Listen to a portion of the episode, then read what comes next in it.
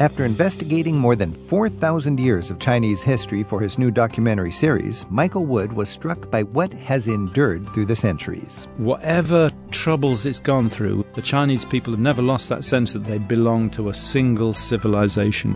Coming up, we see how one of the world's oldest countries is ready for a new role on the international stage.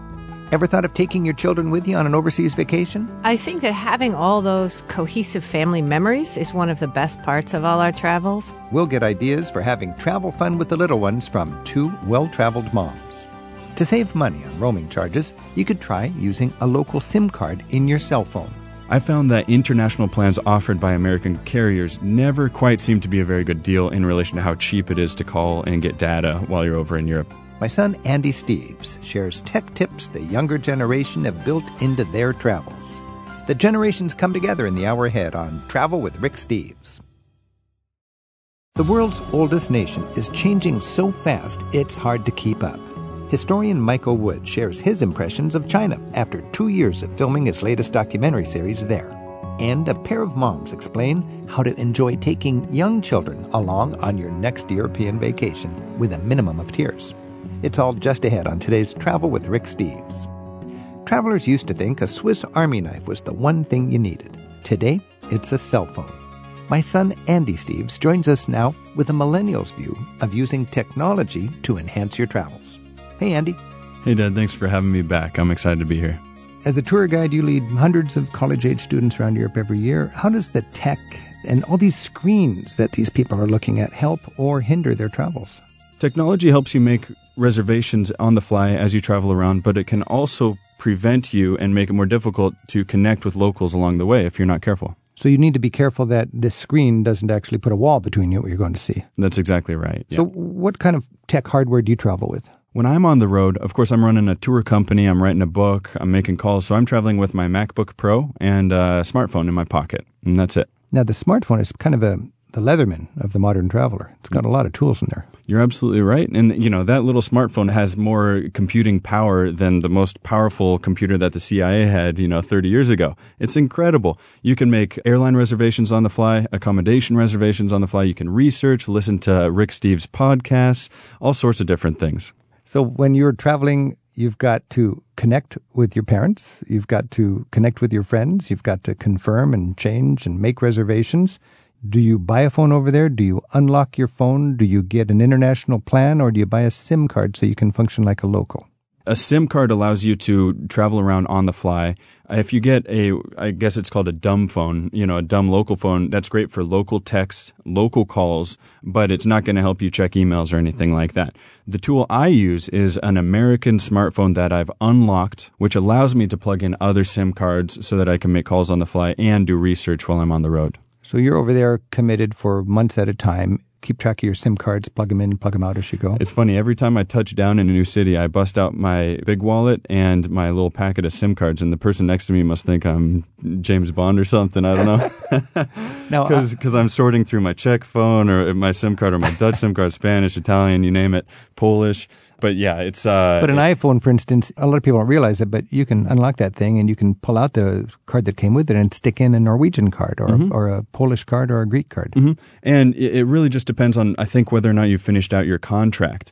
You mentioned that you know if you're traveling around for a long period of time, you can get a local SIM card. But really, if you're in a town for three or four days, it might make sense to get a local SIM card. You spend ten euros on the card; it comes with five or ten euros of credit, and you can hit the ground running as soon as you and touch then you top it up as you go. As as you, you need to. Mm-hmm. And if you leave the country, you can still use it, but it rips through the remaining balance. Is that right? Yeah, that's right. Yeah, and it really goes away quick. Bad. you got five bucks left on your SIM Yeah, card. yeah. Call up and say hi in a hurry. And just to address your last question there, I found that international plans offered by American carriers never quite seem to be a very good deal in relation to how cheap it is to call and get data while you're over in Europe with So a if you want company. data, you probably want to get a SIM card in Europe. In, in my experience, yes. For me, I just want to do a few uh, texts and make calls. I've got my international plan that seems to work well for me, but I kind of stay away from consuming a lot of data. And you can go into your settings on your smartphone. Be sure to turn off the ones that eat up a lot of data as you go. CNN, Facebook,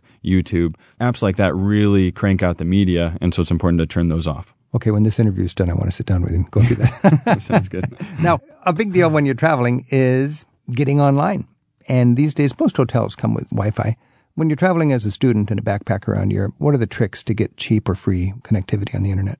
The funny thing about this is most hotels will actually charge you five or 10 euros a day these days to use Wi Fi at the hotel. Hostels offer it for free.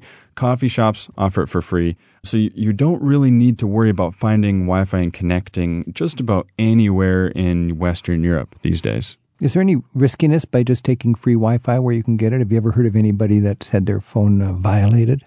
I've heard all sorts of stories with um, fake Wi Fi networks. So you do have to be careful about that. I'd be very careful about entering in your credit card information unless you're on a secured Wi Fi network. That's important to keep in mind. You see a lot of young people sitting on the curb outside of Starbucks or outside of different cafes. They must be uh, poaching free Wi Fi. Happens all over the place, and I'm guilty too. It's Travel with Rick Steves, and my son, Andy, has written his first guidebook. It's called Andy Steves Europe City Hopping on a Budget. It draws on his past 10 years of living and working in Europe. Andy operates his own tour company where he takes budget conscious foreign study students on three day weekends to the greatest fun cities of Europe. Andy, let's talk apps for a minute. Your smartphone is so much more than a camera. Uh, very quickly, what are your favorite apps? What, what apps do you find most useful in Europe? Sure. Let me run through a few of my favorite. XE, that's just the letter XE, that it keeps track of currency conversion rates. So when you're holding a 2000 bill note or a 20,000 or a 200,000, you can understand if that's enough for a beer or a car. You know, it's very different things than when you're in Budapest compared to Paris, obviously. Particularly valuable when you're not in Euro country. Exactly. Because when you're in Euro country, it's essentially a dollar per It's euro. easy to but keep track. if you go to some countries, there's a thousand per dollar, and you got to keep track of those zeros. What's exactly, another one? Exactly. Google Translate is an excellent resource that you can even you just hold the button, you speak into it, and it translates on the screen in real time. I found that to be very useful uh, in recent visits to. So if I had that places. app, I could set it into French and I could show it, and it says on your book, "You're city hopping on a budget," and it would read on my iPhone. It would say "city hopping on a budget" in French. That's another app called WordLens. Word What- What, I'm talking about is you can actually speak into the microphone, and the other language shows up on the screen as you Okay. talk. Both ways, of You course. actually use that? I used it in Colombia. I'm a little rusty on my uh, on my Spanish. What about Uber? Uber's excellent. Where does it work in Europe? Is it working in most cities in Europe? Most cities. There's certain cities where local communities have refused Uber access. But I've been ripped off in taxis all over Europe. Not bad, but just overpaid by 10 It's or 20%. just kind of stressful. It's Well, not an enjoyable experience. One time I was in Dublin leaving you and mom, and mom said, Now, how much money do you have in your pocket to get lunch at the airport? And I said 30 euros within earshot of the taxi driver. We're pulling up to the airport 30 minutes later. It's reading at about 15, 16 euros. He starts hitting some buttons. It goes away, and then 30 euros shows up on the bill. That's terrible. Now with Uber, you I, never I have think that of problem. a few other words, but no, Uber uh, is excellent because it's uh, yeah, the company has your card, the driver drives you to where you need to go, and the money comes out automatically. So basically, if you like Uber, if you know how to use it here in the United States, it works the same in Europe, assuming it's covered in Mm-hmm. that city. And I recommend parallel apps that basically do the same thing, but who are which are specific for Prague or Budapest or Krakow or you name Oh, it. okay. So there's there's parallel apps out So there. So local Ubers. hmm exactly. Do you have any tricks to? A lot of people are, are just leaving their cameras at home now and, and using their smartphone as a camera. I know iPhone puts a lot of energy into putting a very quality lens in there and so on. Mm-hmm. What are your tricks to making your smartphone shoot as good as possible? hmm There's tons of tips out there, so you can Google it. But here are some of my favorite. Be sure to tap on the part of the screen of the image that you want to expose on. That if you tap on a bright spot or a dark spot, that's what the camera will focus on. So that's exposure, not focus, or both. kind of both. Kind Okay, of so both, just yeah. tap where you want to be it, um, yeah. looking at. Exactly. Another one is if you're having a hard time holding your camera still, you can plug in your headphones and hit the up volume button and it'll take the picture. Same with the up volume button on your phone as well. That can snap a picture. I've noticed you've been making a lot of uh, little video clips that you actually edit in your camera. Mm-hmm. What That's app, true. what app do you use on that? The funny thing is, I don't know how to make uh, movie edits on my computer. I'm just self taught on my phone, and I use iMovie, one of the default iPhone apps that uh, that come on your phone. This is Travel with Rick Steves. I'm talking with my son, Andy Steves. He spent the last decade living in Europe, uh, getting smart with uh, uh, the apps and tech and flash packing, I guess. I hear this word, Andy, flash packing for millennial travelers. What exactly does that mean? Hmm. That's kind of a new and kind of tacky term to just refer to how we're taking backpacking and layering all the benefits that technology has to offer on top of it. Flashpacking means, you know, zipping around on budget airlines, making hostel reservations on the fly from a smartphone, being able to stay in touch and Snapchat your friends back in the States without blinking an eye. So- you know, all these things just are layered upon the classic backpacking experience, and that's what we do today. Let's talk about crowdsourcing. What are the pitfalls and, and the benefits and the, the disadvantages of all these crowdsourcing sites? Sure. Let's first define crowdsourcing, right? So these are websites where anybody can get on and say anything they want about just about anything on the subject. TripAdvisor and Yelp are some of the most popular, famous ones. Those are an excellent place to start to just kind of gather ideas. But remember, anybody can say anything they want about these venues that they've been to, whether or not they have authority on the subject. They could come into a place in Paris and say that's the best restaurant or the worst restaurant in Paris without having gone to a second one. So, do you just discard all that crowdsourcing advice for eating and sleeping abroad, or do you have a way of looking through that and, and reading through the lines and finding out what really is good and, and what are the bogus comments? I like to look for what I call collective intelligence. So I look kind of for the best blend of, you know, quantity of reviews and quality of reviews. So, if there's five reviews and they're all five stars, suspect. If Suspect a little bit, yeah. If, if Yeah, there's a yeah. 100 reviews and most of them are four, four plus, hmm That's a better start, I would say. I would put my money on the on the one with more reviews rather than the perfect set of reviews. I've heard a lot of people raving about the value of blogs so they know just what's going on in Amsterdam or Copenhagen or, or Singapore. Do you rely on blogs, and, and what's your advice for using blogs as a source of travel information? I personally use blogs primarily when I'm doing my initial research of a place that I've never been to. So when I went to mm-hmm. Southeast Asia with Jackie, my sister, last summer, I was just doing Google searches and collecting information from the crowdsourcing websites, from the blogs, from guidebooks that are out there, and just casting my net as wide as possible so I know what's out there. From there, then I can drill down to what sounds best and most interesting to me. This is Travel with Rick Steves. We've been talking with Andy Steves, uh, my son. After a decade of living and working in Europe, he's written his first book designed for millennials that people of any age can enjoy and, and learn from. It's called Andy Steves Europe City Hopping on a Budget. Andy, one thing I'm, I'm just so thankful for is that the fundamental magic of travel, the value of travel for young people and young at heart people, is the same today as it was when I was a kid. And what's really exciting today is that there's technological tools and innovations and new ways that we can travel that just flat out make it more efficient, safer, more affordable, and I think more experiential. And Andy, with, with your information, it's, it's a big help. So thanks so much for joining us and best wishes with your new book, City Hopping on a Budget. Thanks, Dad, for having me. It's great to be here with you. Andy Steves operates weekend student adventures in Europe, and he's written Andy Steves Europe as a guide to his favorite cities that young adult travelers can enjoy on a budget. You'll find guest web links with each week's show. That's at ricksteves.com slash radio. Just like his old man, Andy started traveling to Europe with his family at a young age. We'll get some motherly advice next for taking your own kids along on an overseas adventure. That's in just a bit. But first, historian Michael Wood shares what he discovered about the last 4,000 years in China and the things he learned while filming his latest documentary series there. It's Travel with Rick Steves. The Cultural Revolution of the 1960s and 70s tried to erase much of China's past. But 4,000 years of dynasties and discoveries are hard to forget. Today, more than a billion Chinese citizens are enjoying a renewed pride in their contributions to civilization as China approaches the status of a superpower in the 21st century. Historian Michael Wood spent more than two years in China researching and filming an epic documentary series on its history.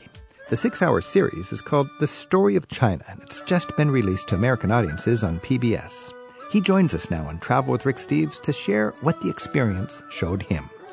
Michael, thanks for joining us. It's great to be with you. Hi. You know, I've been following your shows, Michael, for literally decades. And now, after so much work and energy, you've got this amazing series. Can you just describe uh, in a brief way what the series is all about? Yeah, the, I mean, the trouble is you could use a hundred films on the story of China because there's so much to tell, and you've just got six hours, so you have to choose certain big themes and certain big periods, you know.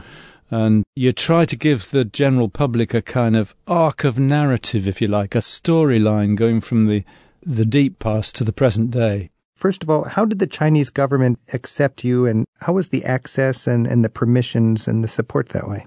They were pretty cool about it, actually. I mean, you know, they check what you want to do, and they they're supposed to send somebody with you. Actually, every time Mhm. you go shooting. But after about two or three trips, the guy in the department said, "Oh, I trust you guys. You know, you just go off and do it." He obviously didn't want to trek around the kind of wilds of the Chinese countryside, staying in kind of little bed and breakfasts while we were talking about kind of ancient stuff. You know, but the only time they wanted to know what I was going to say was when I asked permission to film in Tiananmen Square. Oh, okay. And because of the big demonstration that took place in 1989, you know, when the the government brought in troops and Mhm. a lot of people, probably about 700 people were killed and many people were put in prison because of this huge demo. Yeah. They're touchy about Tiananmen Square. They're really touchy about it, you know. Right. My fear about the whole Mao thing and the Cultural Revolution was it would cut the next generation off from their heritage. But clearly that didn't happen, did it? Yeah, it's an it's an amazing thing, you know. Really, I mean, I travelled quite a lot in China in the 1980s, starting in the early 80s. You know, Mao died in 1976, mm-hmm. and I remember in the early 80s, you'd go to these kind of grim industrial cities, and people, everybody would be wearing what they used to call Mao suits. You know, where they had what they wore these kind of work suits that had Right. a were grey or blue or green with flat hats, and everybody looked as if they were traumatized, really, even though they were still great and sociable. You know, the Chinese people, contrary to a lot of popular views, are really sociable and fantastic fun to be with, but they'd gone through a lot. But going back there now, it's just mind boggling. You know, I hmm. mean, I, I texted my younger daughter when I first arrived in Shanghai after all those years away, you know, and I was, I said, you're not going to believe this, but I'm sitting in a Starbucks with a caramel latte and a kind of whatever, you know, you, you can't believe it. This is Travel with Rick Steves. We're talking with Michael Wood about his new series that you'll see on PBS called The Story of China. It's six episodes, six hours. And you mentioned, Michael, that the challenge of telling this complex story limited to six hours. You really did a nice job of getting into fundamentals. And there's this one fundamental thing that I was trying to get my brain around. In the West, our history is kind of a clash of various civilizations. But in China, it's one big civilization with cycles of order and disorder. Did I get that? Or, or You got that absolutely right. That's exactly it. You know, we when we look at history, you know, we learn it in our school books, and you learn about all these civilizations, don't you? Ancient Greece and ancient Rome and the Middle Yeah. Ages and all this stuff, and and they're different civilizations, but in China, it's one civilization which you know, with its rising and its falling, and and that's one of the most important things to understand about China. It's crucial, actually, you know, mm-hmm. that they united in the third century BC. And whatever troubles it's gone through, with, you know, even the last 150 years with civil war and invasion and terrible things have gone on, the Chinese people have never lost that sense that they belong to a single civilization, you know, and they, which they call a Han civilization, H A N, you know, which is the old dynasty who ruled at the time of the Romans. And they talk about their language and their culture being Han speech and Han culture, you know. So even though there are many different regional ethnicities in China, you know, tribal cultures and mm-hmm. all that, people talk about belonging to this single civilization. okay, and then you have a, a relay of dynasties within that single civilization? Yeah, all of which rise and fall, and often they end in incredible disasters and tragedies. You hmm. know, every episode in this series has just got unbelievable drama in it. You you literally can't believe some of the stories. you Yeah, know. I mean, you talked about a, a rebellion in the 18th century that apparently was the most bloody and costly war in, in the history of mankind. What, 20 million? in the 19th century, w- yeah, 20 million people died in this 20 rebellion in the 1850s. So you'd have to add the Napoleonic Wars and the uh, American Civil War and, and all the European wars together. It still wouldn't be as many people killed, you know. Do you think part of the reason the Chinese are so willing to not have democracy in our sense is that they want to be pragmatic about stability because they know the cost of instability? You've hit the nail on the head again. I think all the way through Chinese history, you can see that they they prefer to have order a mm-hmm. well ordered state. They want that order to be just and to be fair, and they want the rulers to have virtue. You know, they have this big idea that that's what it should be, mm-hmm. and they will rebel against the rulers if the rulers go too far the other way. But that preference for order, there's an old Chinese saying, you know, that better a, better a, a year of tyranny than a day of anarchy. You know, they they have a terror of disorder. You know, you look at their traditions, and they they have a tradition of law going back long before the West. But the the way they look at it now, I think, is that uh, you know there are things that the people are unhappy about, but the government has delivered in the last thirty years with an incredible improvement of people's lives. You know, the biggest lifting out of poverty in history. Really, the cities life in the cities is you know, like ahead of what it is here almost. Yeah. You know, there are issues about that. And the people are unhappy about many things, including the environment and the food chain, to be honest. You know, these are big things for the Chinese people. But the idea that they could have a workable democracy in our sense, mm-hmm. most people who really know China think that that's just a pipe dream. Michael Wood's, the producer, writer, and host of The Story of China. And he's our guest right now on Travel with Rick Steves. His six part special on the history of China has been airing on PBS stations around the U.S., and it's available as a DVD set or on demand at pbs.org. One thing exciting about China, Michael, from a Western point of view and an American point of view, or from your British point of view, is it rocks our ethnocentrism. Now, I'm not sure how ethnocentric the English are compared to the Americans, but we have a struggle with this. We think the world's a pyramid with us on top and everybody else trying to figure it out in a lot of cases. And when you go to China, you know, it's just amazing when you think of all these concepts that we thought we developed in the 1500s or the 1800s or whatever, and it was there centuries before in China. Talk a little bit about how China rocked some Western visitors' ethnocentrism. Yeah, it's a big shock, you know. I mean, we talk about, you know, the Middle Ages and the Renaissance, you know, and the Enlightenment. And of course, a lot of the things that we, we think of as being, you know, our inventions actually were there long before that in China, you know. And if you were going to say there was a Renaissance in China, it would like be uh, around the year 1000, you know, long before our Renaissance. and the scientific developments there are just staggering, you know, with kind of, you know, cast iron and gunpowder and all kinds of technological inventions. There's a fantastic scene in the film where we go to this this little place on the coast where this Chinese scientist came from in the you know in the 11th century, and uh, he went to some foreign country and he realized that their, their calendar was better than the Chinese. So he came back and he devised a, a mechanical clock in order to better calculate the time. Oh, that was a huge mechanism. You called him their their Leonardo, like five centuries before ours. Yeah, it's 45 feet high. You know, you kind of go up these ladders and it's like going onto the, the deck of a ship and there's a wheel at the top, you know, and these fantastic, you know, circular mechanisms. with And the this was when Europe was just still rutting in the mud in a lot of ways. This is exactly the time of the Norman conquest when the Normans were burning England down, you know. From that same century, one of my favorite parts of one of the shows that you did is there's a book published in 1085. And apparently it's Yeah. still in print 950 years later.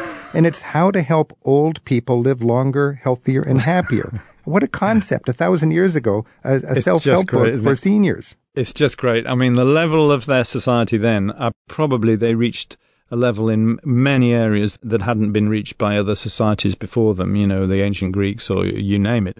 But that's just great, isn't it? There are all these mm. great books that they had at that time on optics and, you know, mineralogy and everything. And here's this book saying how to have a happy, healthy retirement. and it's still in print, you know. and, Still and in it's print so- 900 years later. It's so brilliant because it it says these things that anybody who's got aged parents knows that you know it's terribly upsetting when you're when you're an older person and you're retired and maybe you're getting a bit slow when you're always harassed by your kids or by young people who you know don't give the space to think or the time to think.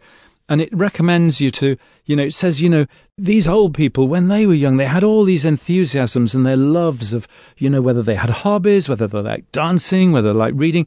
Make sure that not only do they keep physically healthy and eat well but they're still in contact with the things they really loved in life. Hmm. It's just absolutely brilliant. And it's the measure of a civilized society you see. But the chinese have always been very sensitive about the respect for the old you know. And the funny thing is you know we were filming that sequence and I went back to the hotel and I switched on the main Chinese TV channel, and they've got a series of adverts on at the moment because they're scared about the gap between the generations now. Hmm. And they're scared that with so much materialism, you know, with the market going AWOL, you know, that young kids are not looking after the old in the way that you were supposed to in traditional Chinese society. So they have these beautifully made TV ads, which are like mini stories, you know, made by really great filmmakers, where you have a family that's almost kind of broken up by the surliness of the young teenage kid who treats the older people horribly, you know, and then they kind of make it up together. And then the advert, it's like a two minute advert, and the advert concludes, you know, never forget what you owe to the, the old. So it's a big theme in Chinese culture. Michael Wood's joining us from London on Travel with Rick Steves as we learn about his latest TV series called The Story of China. It's a six part special that delves into the highlights of Chinese history and takes us on a sweep through 4,000 years of history. It's been showing on PBS stations around the country. Michael's been presenting history on TV for more than 30 years now. You might have seen his shows on English history and his epic series, The Story of India, which aired a few years ago on PBS. He also teaches history at the University of Manchester, and he's a fellow of the Royal Historical Society. We have links to Michael's work and the story of China with this week's show at ricksteves.com slash radio. Michael, one thing you take away from your show is the warmth and the friendliness of the people and the vastness of that society. A billion people is just hard to fathom. You took us into a soccer stadium and to think that there's these vast soccer stadiums and huge leagues and superstars, I would imagine, and they don't even register outside of China. No, I mean, actually, Chinese soccer needs, I speak as an English football fan here, but Chinese soccer needs to improve a bit, you know, and they're mm-hmm. actually paying a lot of money to have Western stars come, you know. But you're right, it's, you're conscious of the vast numbers of people all the time. This is terribly simplistic, but help me with this. Yeah, there's all sorts of affluence and new wealth, but you've got 800 million serfs, and then you've got a 100 million or so people in this new thriving middle class.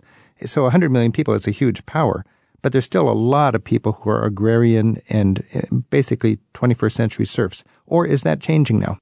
Well, it's changing now. I mean, one of the big things that the communist revolution tried to do was to they, you know, the whole thing, all these revolutions through the the 19th into the 20th century stemmed from the rural poverty. You know, that was Right. why it all happened.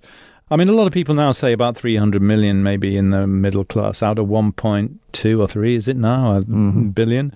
Uh, but to be quite honest, traveling all over China for the, the last three years, you very, you don't really see poverty. It's not like India, you know. I mean, I love India, but you do see Right. poverty in many, many places. And the social services in China are pretty good. I mean, there are still villages in the wild hinterland where you just wonder, did they ever know that a revolution took place in 1949? You know, um, but it's uh, a massive, massive change in people's lives. I'll tell you one really amazing thing, is, of course, is they love American culture. You know, it was a at that moment when Deng Xiaoping came to Texas. Do you remember the the incredible I moment when showed he him came with his cowboy Texas? hat on.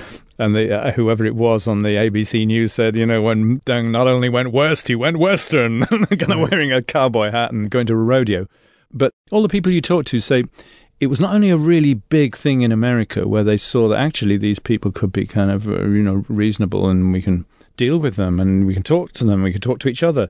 But in China, it was a big thing as well because they'd been taught in the worst of the Maoist era that Americans were the enemy, you know. Mm-hmm. And suddenly you were allowed to admire their culture, you know. And Deng Xiaoping, when he, you know, after Mao said, look, everywhere I go where the communist system has been applied, I see poverty and, and desolation. And everywhere where the American system goes, I see prosperity for the people and the people being brought on. And as he said, there are many ways to skin a cat, was the way he put it. Wow. And uh, so the admiration for American society and culture is very great, you know. And one of the things that really amazed me, because, you know, when you travel on making films like this, you spend a lot of time in hotels. You sit there in breakfast and they've got the Chinese programs on. You sit there in the evening, they've got the Chinese programs on. And you look at the sitcoms that they have on TV and the sitcoms that the Chinese really love, you know, and you're sitting there in some bar and everybody's laughing. And you, what you notice is that in these sitcoms, people talk and act and move their bodies, their body language and their way of expressing themselves isn't what you saw 30 years ago or 40 years ago. they're like it's like Americans are. Do you know what I mean? So that kind of affable openness, which is so characteristic of America, is seeping into the way the Chinese Wow. um, represent themselves. It seems to me. When you produced this series, it goes back before all of the changes that have taken place in the last year politically in Europe and the United States. It must be interesting for you who've spent so much time in China to see how the United States is going more inward and pulling out of treaties and trade agreements, and China is becoming dramatically more expansive. Uh, what's China's uh, agenda and vision, and how does that surprise you from having been in China? The agenda of the Chinese government is really kind of threefold. You know, of course, their main thing is to maintain the party, the Communist Party, although it's not communist, but it's the one party state, as the rulers of China. In order to do that, they have to maintain growth and standard of living. You know, it's really, really crucial thing. But it also rests on their pride in the and the, the civilization. In the, as you mentioned earlier, Chairman Mao actually tried to wreck the traditional civilization, whereas the new government is encouraging people to believe in the greatness of Chinese culture. So when they now look out on the world, and they're smart people, you know, the government in China now are all technocrats and you know very educated and literate and um, smart, and so they're anxious to place themselves in the world as a a force for good. They're they're trying to enhance their own interests. But for instance, siding with Europe over the climate change treaty is one of the things that the, Chinese see their role in the world as a world leader. You know, so it's very interesting to see that. Of course, you know, I don't know whether President Trump has watched our films, but the, you know, initially his rhetoric when he first came in was very anti-Chinese. Now he's kind of really softened that, uh, you know, and he's He has, he's- yeah. and he realizes that actually you know, President Xi Jinping and China are going to be ma- not only major players, but could be really helpful. And more valuable than ever to get to know China, to travel there, to learn about it, to respect More it. valuable than ever. Michael Wood, thanks so much. It's been great talking to you and, and being inspired about traveling to China and learning about it. Thanks a lot. It's great fun. I do recommend people to go.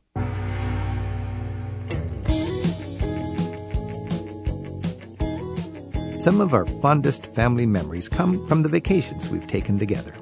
Up next, two moms, one American and one from Slovenia, take your calls at 877 333 7425. They'll share the hard won do's and don'ts for taking young kids with you to Europe.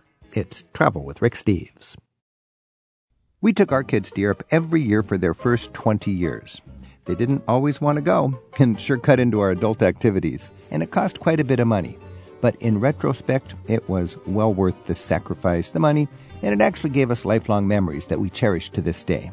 And I consider taking your kids on the road to be good parenting. There are lots of challenges and questions about taking kids into foreign countries, and we're joined today by two well traveled moms for some practical advice.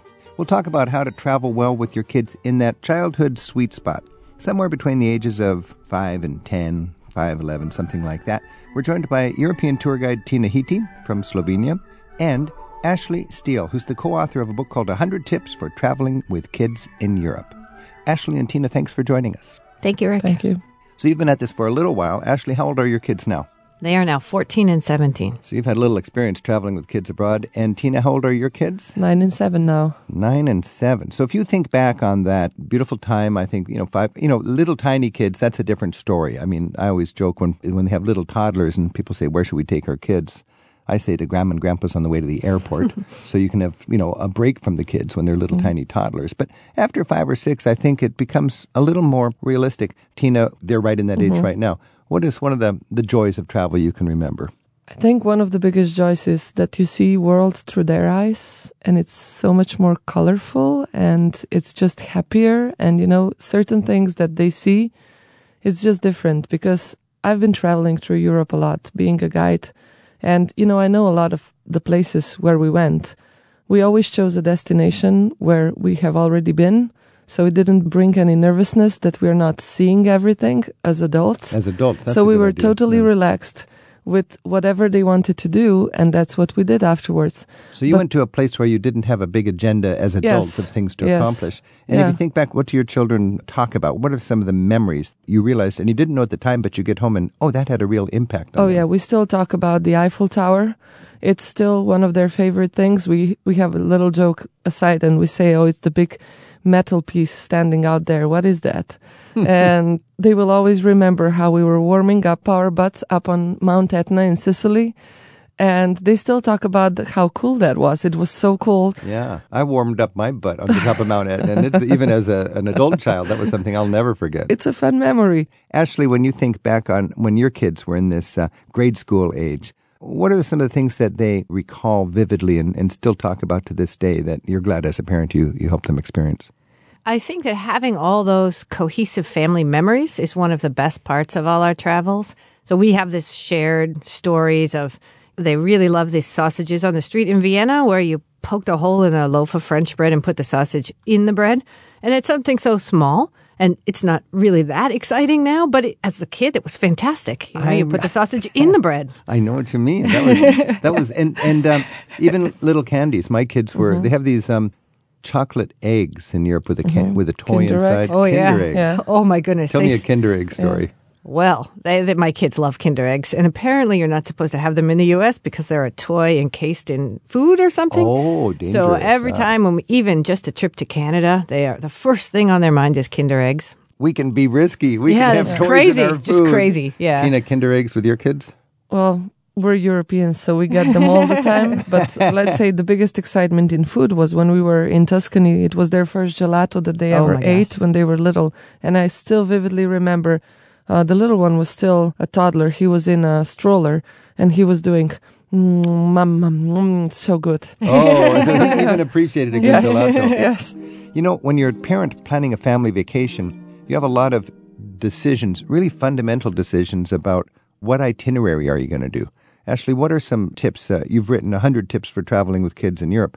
What itineraries make sense for a family? I think that a balance between what I call the icons, the things everybody's heard of, and your kids, you know, they want to see a few of those because those are what they can tell their friends about. They can put them on social media. They get very excited. But you also want some time to see really Europe, to be in Europe. I mean, there are no very few Parisians at the Eiffel Tower. So you really want some time, perhaps in a small town, a little time to get lost, to do nothing. Yeah, you know, I, I I found that one of the best family tips we took was split between Venice and the Cinque Terre. Perfect. So you got Venice, which is all the sightseeing and the great churches and unforgettable city, great for kids if they can swim. And then on the, it's a direct train line over to the Cinque Terre, the Italian Riviera. Free time on the beach and hiking through the vineyards. It was wonderful. Another great itinerary we had was pick up the family at the airport in Vienna, do all the stuff in the Alps, and finish the trip with your rental car in Zurich in Switzerland. And it's just nonstop fun in the mountains. Tina, what's the favorite itinerary you had for your family? Well, probably when we went and traveled through France for about 16 days mm-hmm. and we did the whole loop. We wanted to visit a friend and we kind of added a few things into that. So we added a few mountain hikes, we added a few big cities, couple of castles, and then just a relaxed, chill time to be with friends. like Ashley says, a balance. Yes, a Uh, I balance think that's between good. everything. I think adults can Yeah. just jam through a lot of museums and great cities, but to have a balance is a good idea, Ashley. We took a tour following Salvador Dali. It was unplanned, and we ended up in Figueres, where his mausoleum is, and it's a crazy place. I mean, kids might be intimidated by some kinds of art museum, but you know, building with Salvador eggs Dali on top Museum, now and that would be- cars with plants growing out of it. I mean, it was really exciting. And then we ended up in Cadaqués, where he you can visit his house and also sit on the mm-hmm. beach and, And paint think rocks. that's a way to get the kids engaged in the art, and it's Salvador Dali. You know, just, it's wild.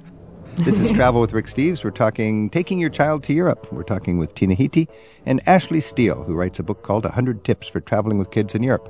Our phone number is 877 333 7425. And James is calling in from Blackstone, Massachusetts. James, do you have some experience you've learned from traveling with kids in Europe? Well, uh, hi, Rick. Uh, this is actually going to be our first time traveling with our children and grandchildren. And um, obviously, when it's just adults, it's a little bit easier uh, as far as, you know, the pace and things like that. My wife and I have traveled to Europe uh, on a few occasions, but this will be the first time with our older children and their five and ten year olds. So we were not quite sure as far as the pacing. We figured we were going to have to kind of cut it back, but we also wanted to keep it interesting for them as well. We're going to be spending four nights in Rome and four nights in Athens. Whoa, those are pretty demanding cities, so you're going to have to be on the ball as parents and grandparents. Ashley, what's some advice if you got a five year old and 10 year old and you, you want to keep them engaged and, and safe and not exhausted in Rome and Athens? There are so many fun places in Rome. I mean, there's fountains and then there's the, the ruins where they raced the Roman chariots. I think most kids are mm-hmm. pretty excited about those kinds of looking at the Colosseum and hearing stories about what really happened there. And you write in your book the importance of preparing before the trip so the kids know what they're going to see. That would be critical for both Rome, ancient Rome, and Athens. Yes, and I think for a five and ten year old preparing for ancient Rome, learning about you know what the ancient Romans did and mm-hmm. mythology is not too complicated. I think kids love that kind of stories. Remember, James, it's hot and it's crowded in both of those destinations, so it's critical that you get reservations in advance when you can. Get an early start and stay out late and try to avoid all the cruise groups and so on that pack those two cities during the middle of the day. Does that make sense? Yes, it does very much. Yeah, to, for the kids to know a little bit about, you know, the Acropolis before they climb up to that hill is going to make a huge difference. It is worth considering if you've got a family, hiring a private guide who can mm-hmm. tailor the experience to the kids' interests. And I know the guides who are friends of mine in mm-hmm. Europe love to take families around because you can organize your tour to the interests of the kids and it actually becomes more fun for the parents too. Tina, any thoughts on that? Yes, I agree with that completely. With the kids, it's good that you plan well. The one thing I think as parents we all need to know is that sometimes we plan too big of an agenda mm-hmm. and we get a little stressed when we don't mm. check all the boxes. And I think when you're traveling with kids, you have to know that half of those boxes will be unchecked because you just can't do it all. And I think what's important is really giving the kids the highlights assuring that they will see whatever they've seen on television, preparing them for the big sites, giving them books beforehand, actively make them think about what they are seeing. For example, what I always do when I travel with kids, we do travel journal, but it's not just a journal. We call it rag dish journal. And we do paint inside. We take stones. We put a little mud on the papers. We do a scavenger hunt. So when you see that there's interest spam is hmm. going lower, you can pull that journal out and sit in a nice park and just do something fun with it. And it's all of you, all the family members are doing something fun with it. I love that because it's tactile. It's Yes. got, I, I used to send postcards home and I would put a little bit of sauerkraut under the postage yes, stamp. yes, so good, so good. I, would- I would send, send some sauerkraut home and talk about the sauerkraut and put a chocolate stain on it. Yes, And so you on. can make a stain lock if you want of all the foods you've eaten, and the kids love it because it's something.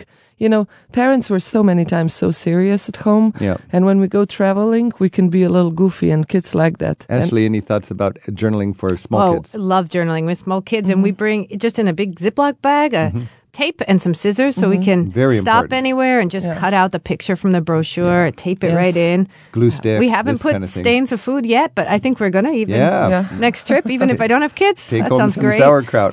All right, James, there's some ideas for you. Thank you so very much. Have a great time, and what a wonderful uh, kind of uh, grandparenting and parenting to take the kids to Rome and Athens when they're five and nine years old. Ashley Steel co wrote Family on the Loose with her husband, Bill Richards, to share the tricks and strategies they developed while traveling the world with their two young daughters. Their latest book focuses on Europe, and it's called 100 Tips for Traveling with Kids in Europe. Their website is familyontheloose.com. Tina Hiti is raising her family in the scenic Lake Bled region of Slovenia. She works as a tour guide and often leads family groups around Europe. Her website is pg-slovenia.com. She'll be back with us on Travel with Rick Steves in a few weeks to help us better explore her home country. Scott's calling from Reno. Scott, thanks for your call. Hi, thanks for taking my call, Rick. Yeah. My wife and I are going to be taking our five year old and eight year old uh, to Nice soon. I'm actually going to be racing a triathlon, and this will be my our kids' uh, first trip to Europe. I was wondering what kind of strategies you might recommend to help our kids encounter and deal with both jet lag and I think the culture shock. Uh, we're going to be arriving in Nice. This is really our first stop after connecting in London. So, wondering for a five year old and eight year old what might be some good strategies. So, Ashley, every time you take your kids to Europe, they're dealing with eight or nine hours, ten hours of culture Absolutely. shock. How does a child, let's see, how old are your kids, Scott? A five year old daughter and an eight year old son. Okay, so it's tough for kids to deal with jet uh, lag. I think that the kids are going to start to fall asleep and wake up at the right time slowly. And the most important thing is for the parents to stick with the kids. When the parents try to get rid of jet lag on their own, they end up exhausted hmm. because the kids are going to sleep when the kids are going to sleep. So helping them go to bed at the right time, waking them up a little early in the morning. That's great, but you need to also then go to So bed. do you try to keep people awake on the first day until an early bedtime? yes, I think. I think that's critical. I remember once uh, in Italy uh, noticing uh, my wife and I were having a particularly sane and peaceful dinner, and we looked over, and, and my son was literally sleeping face down in his spaghetti.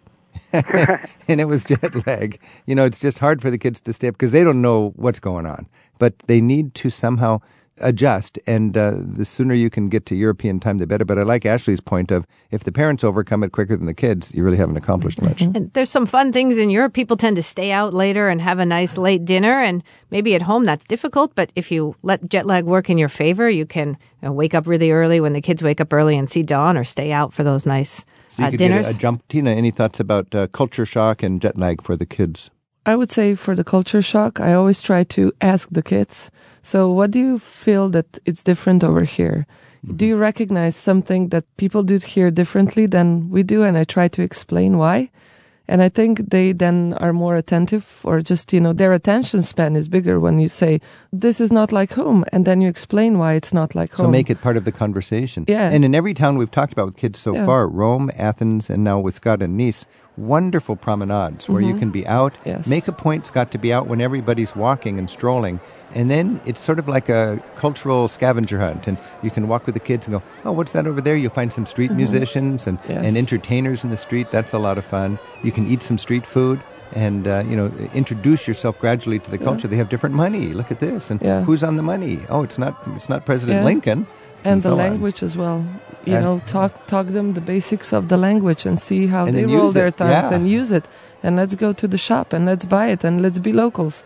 I Uh, remember when we were in France, we were in this small village and everybody was walking with a baguette and our little son was like, "Why, mom? Everybody's walking with a baguette." And I just said, "Do you want to walk with a baguette too?" So we just went and bought a baguette. And what I would do is I'd, I'd Yeah. give I'd give my son the money to Yeah. buy the ba- Yes. baguette, and Yeah. I'd stand back Yes. and, and remember Yes. it's an adventure they'll never forget. yeah. People are so kind to kids everywhere, Oh, so that's are. really fun. I was going to suggest also finding a playgrounds close to where you're staying Mm-hmm. so that your kids can have a small. I mean, playgrounds are pretty similar everywhere, and there are some really cool, different kinds of play structures in Europe. So giving them that little break from the cultural immersion into just a regular old playground and running, getting dirty. You wrote an article, fascinating article about five practical tips for kids in Europe, and your fifth tip was uh, go beyond the monuments, experience the real life, and you mentioned as a parent go to the playgrounds because the playgrounds themselves can be a cultural experience. Well, some of the playgrounds in Europe, I think, have a different sense of safety. So maybe kids are allowed to climb higher.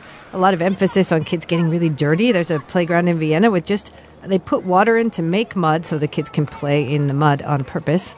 Wonderful Um, fountains, and it'll be very hot in the summer. There's Yes. fountains, obviously. Well, we got them here, but designed for kids to run in, and that's just a hit for every kid. Yeah. Yeah. And of course, they interact with each other language free, uh, here or there, and that makes them know, feel at home. Parents should remember that all over Europe, they make beaches in the summer in the cities. Yes. Paris has a huge beach all along the Seine River. Every big city in Scandinavia has fake beaches with with fake palm trees and mai tais and kids building sandcastles. And it's important for a parent to be a little bit uh, industrious about finding out what is available now. What are the current events for the kids? Uh, Scott, you've got an exciting uh, adventure coming up with your kids. It sounds like. Yeah, we're really looking forward to it. We're going to stay near the Promenade des Anglais, so. I Well, that's perfect. And you know, you can rent bicycles there, and you can bike all the way out to the airport. There's a bike path that arcs right along that beautiful bay, and um, you know, renting bikes was Oh, something that we always opt for with our kids, and and the kids loved it. Have a good time, and uh, good luck with your triathlon. That's going to be uh, give you a special memory in Nice. Thanks very much. Appreciate right. it, Rick. Okay, happy travels. This is Travel with Rick Steves. We're talking taking your child to Europe, and we're joined by Tina Hiti, who's got a nine-year-old and a seven-year-old, and Ashley Steel, who's got right now a 14 and a 17-year-old. And with all that experience, that's 30 years when you put it together of kids traveling. You've written a book called 100 Tips for Traveling with Kids in Europe. You know, I am so committed to the value of travel, and when it comes to parenting and, and, and raising kids, that is just as important as ever.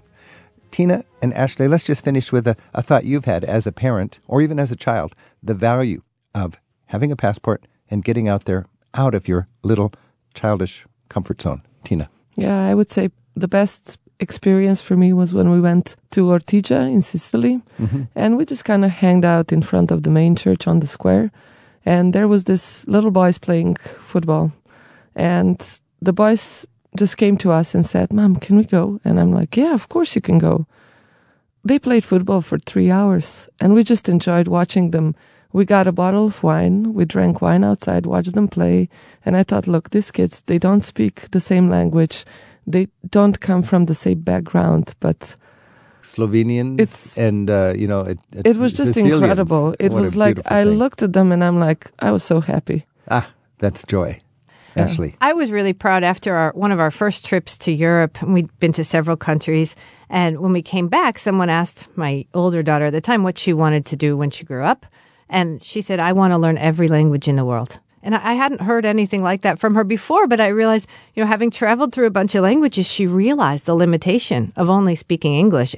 And she wanted to be able to speak with everyone. she had an appetite for the world Yeah. And so it, that came from our trip. It was pretty exciting. That is beautiful. And then I think any parent realizes 20 years later that little things that you think are insignificant that happen on the road, they stick with those kids mm-hmm. and they pop out where you least expect them. And you realize all of that travel really was contributing to a well adjusted, broad minded mm-hmm. individual.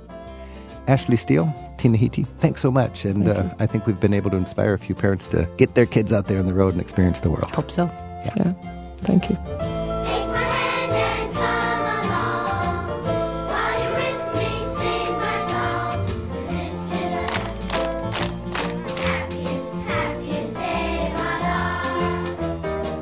life. Travel with Rick Steves is produced at Rick Steves Europe in Edmonds, Washington by Tim Tatton, Sarah McCormick, and Isaac Kaplan Woolner. Special thanks to the BBC's Wogan House studios in London for their help this week. And we'll look for you again next week with more travel with Rick Steves.